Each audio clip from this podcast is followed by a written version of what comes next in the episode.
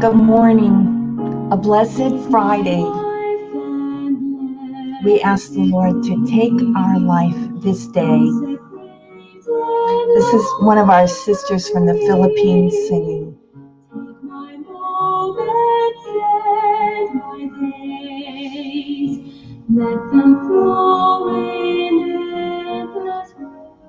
Take my life this day, O Lord, and we offer all to you. Um, today, uh, it's a Friday, the day our Lord offered his all for us. And so we return that love to him. And uh, together we pray. We join here in prayer. I, I thank you for joining me today. And I ask you to pray with me and my sisters. Uh, Sister Mary Paula Kolar went to the Eternal Father this day. And we thank the Lord for her life, uh, for her joy, for her songs and her poems, and um, for so much else. She gave her, she, she was a, daughter of St. Paul for over 60 years. Uh, may she be blessed in the home of the Father, in the arms of our loving God. And may she intercede, pray for all of us who are still here struggling, all of us together. I'm sure she is happy to pray for all of us. And I know that the Lord had um, much love to show her on her entrance into his kingdom. So we, we pray for her and we, we pray that uh, she may have eternal rest and peace in the Lord. And as we do for everyone who passes away, we, we pray that the Lord may have mercy on her soul. And in the meantime, we know that she can pray for us. So, good morning to you. It is uh, the, a day of um, Mark's Gospel, chapter 4, verses 26 to 34. And we pray with hearts open. Jesus said to the crowds, This is how it is with the kingdom of God.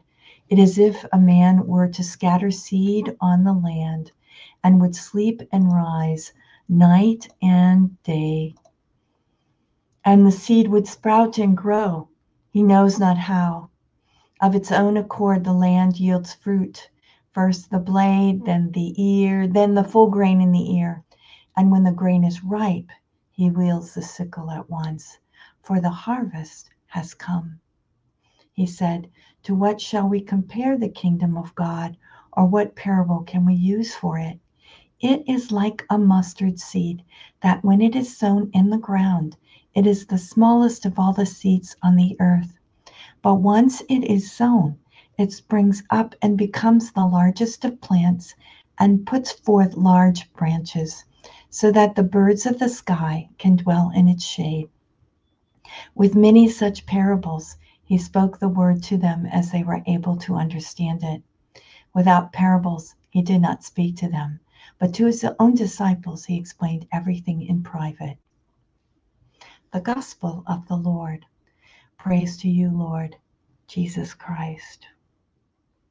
So, more seeds in this gospel today. We've we've had um, different gospels with speaking of planting and harvesting and seeds and sowing. And this too, Mark wrote the gospel um, as to the Roman Christians, and much of it too was at a time when they were being persecuted, the, the persecution of Nero. And it helped them live this time. And we see that we need help in our own time the seeds that are sown, the seeds that are sown with God, the seeds that are sown in love and united to Christ in his life, death, and resurrection are seeds that will multiply and that will bear fruit.